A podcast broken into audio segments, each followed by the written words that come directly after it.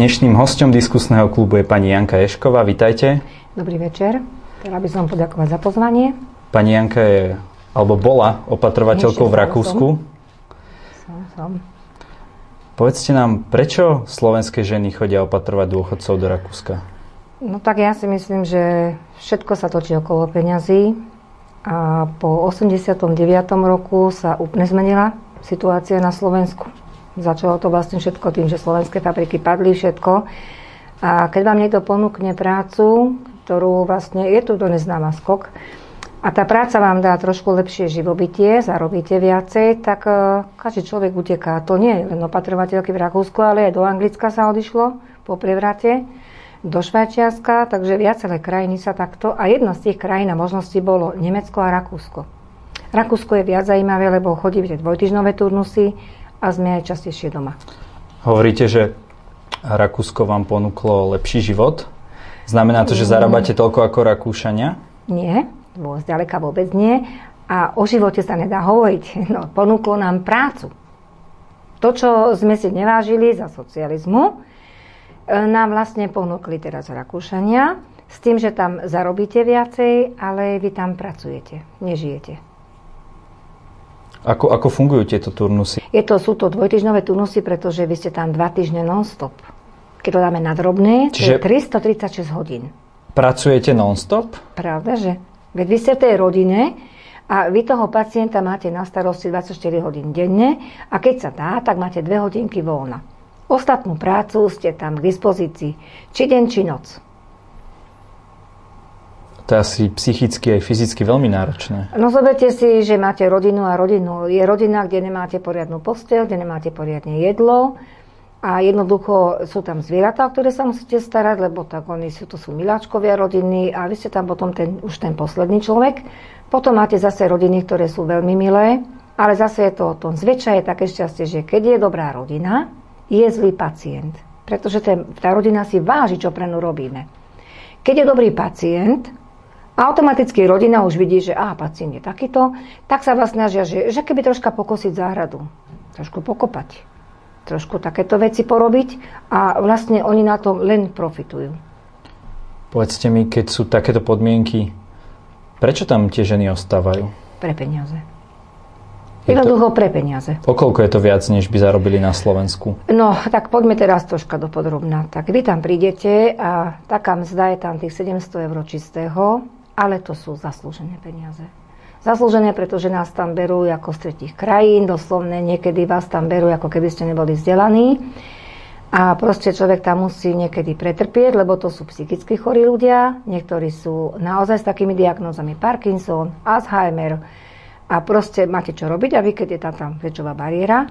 Ale zase na konci tých dvoch týždňov, čo tam teda už takto vydržíte, dostanete 700 eur, prídete domov a tu ste, tu ste prakticky človek troška na úrovni. Nehovorím o nejakých platoch, pretože...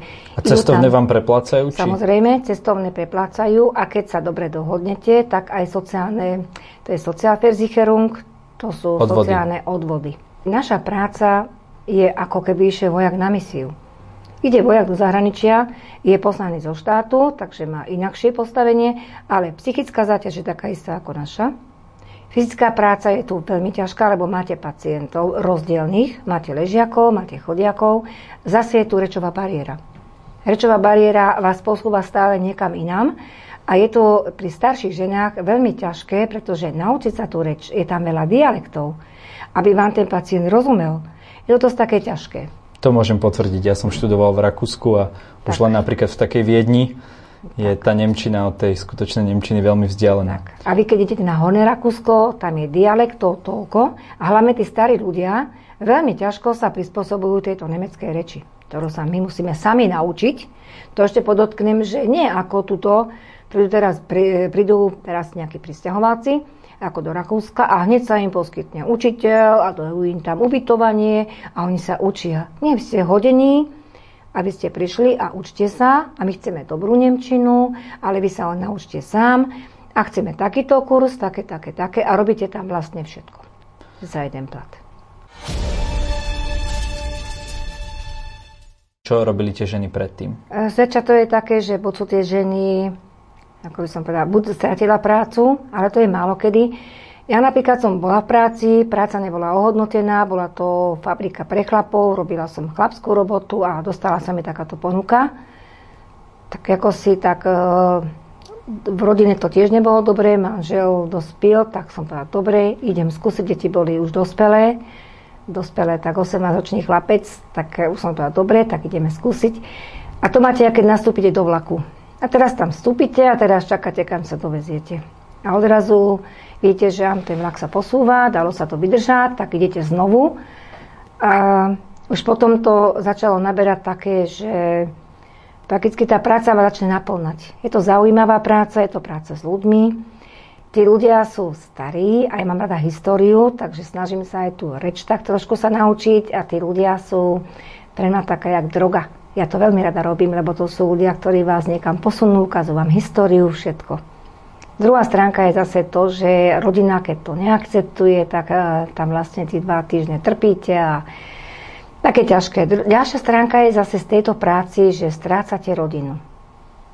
Môžem povedať sama, lebo muž zomrel, deti sa mi takto rozutekali a prakticky laverujem niečom takom, že sú dospelí a nedovolím si im diktovať volačo, lebo viem, že sa mi otočia chrbtom a majú právo, pretože mi povedia, mami na 9 rokov hm, chodíš preč, Staráme sa sami o seba, ako teraz tu chcem niečo riadiť. To sa nedá. Lebo tak ako ja sa prispôsobím tomu, čo je, oni sa musia, to sa nepoviem, že musia sa prispôsobiť tomu, čo prichádza. Kedy si ste mali tak, že rodina bola pokope. Starí ľudia, my sme ich dochovávali, ja si pamätám, ako moju babičku sme dochovávali, mama chodila do roboty a prakticky my ako deti sme sa už pomaličky tak chystali, že keď mama dorastie, do, pardon, do, zostárne, tak to, čo našu babičku sme dochovali, dochováme zase my ju. Ale toto všetko sa stráca.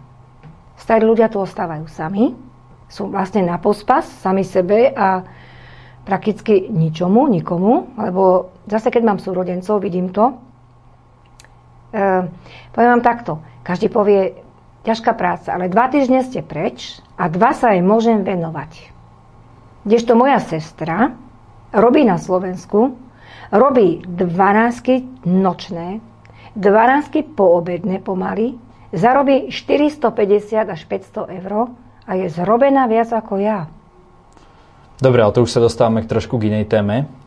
Tak. Uh, Rakúšáci alebo rakúsky občania sú známi tým, že sú veľmi zdvorili ale od tých ošetrovateľiek častokrát počúvam to, čo hovoríte vy, že problémy v rodine a tak ďalej. Ako to vidíte vy? Oni sú zdvorili medzi sebou. Ale ako musíte natrapiť na takého človeka, ktorý vás akceptuje, ktorý vás berie sebe rovného, vtedy áno. Ale my sme tam pre nich proste... Skôr ten starý človek si vás oblúbi, lebo vie, že pre neho niečo robíte. Ale rodina vás berie ako robotníka. Proste došli ste, robte, a ticho. Hotovo. A keď sa vám nepáči, vymeníme. To robia agentúry. Hneď povedia rodine, že keď sa ti nepáči, dám ti toľko opatrovateľie, koľko ty chceš. Je tam skutočne takýto pretlak pracovníkov? Ehm, dosť agentúry dokážu tlačiť tie rodiny takým nízkym peniazom, že vy keď si to zoberiete, že 700 eur, teraz to vydelíme počtom hodín a zistíte, že 2 eur na hodinu. Je to pre vás dobrý plat. A sme, ale pozor, my robíme v zahraničí. Uh-huh. Teraz si zoberte, že je to pre vás dobrý plat 2 hodiny na euro, no, e, pardon, 2 eurá na hodinu, uh-huh. pretože Rakúsko má 10 eur minimálnu mzdu na hodinu pre Rakúšana. Ako je to, ako, ako je to možné, že vy zarábate potom Preto, 2 eurá? že my sme živnostníci. A to je to, že živnostník sa má starať tak, aby žil. A ako sa stará, tak aj žije. Uh-huh. No to je tento podvod, čo sa spravil. Takže niekto ani možno nezarobí tie 2 eurá na hodinu, lebo si ešte musí platiť odvody. Áno, áno. Lebo Charitas, napríklad vám ukážem z Hilstverku, posledne mi dala rodina, tak je tu napísané, že na dva týždne, keď potrebujete rýchlu opateru, tak dobre počúvajte. 69,30 bruto je pre opatrovateľku plus cestovné, ktoré je rozdielne, keď je z východu. 69,30 na deň. Áno, na deň. Z toho dáte dole odvody, čo sú 15 eur na deň, lebo je 2 týždne v práci, 2 je doma. Ale táto Hirsberg organizácia si zoberie od rodiny za prenajom opatrovateľky 390 eur za dva týždne. Tak si pozrite, aký je to nepomer. Ona zarobí prepočte nejakých 50 eur, to je 700 eur, čo je jej ziskový zisk za tie dva týždne. A táto organizácia to, že nerobí nič, len tam posunie, dostane 390 eur. Mm-hmm. Takže si myslím, že je to, mm-hmm. je to mhm. také od nich úplne akože také neludské.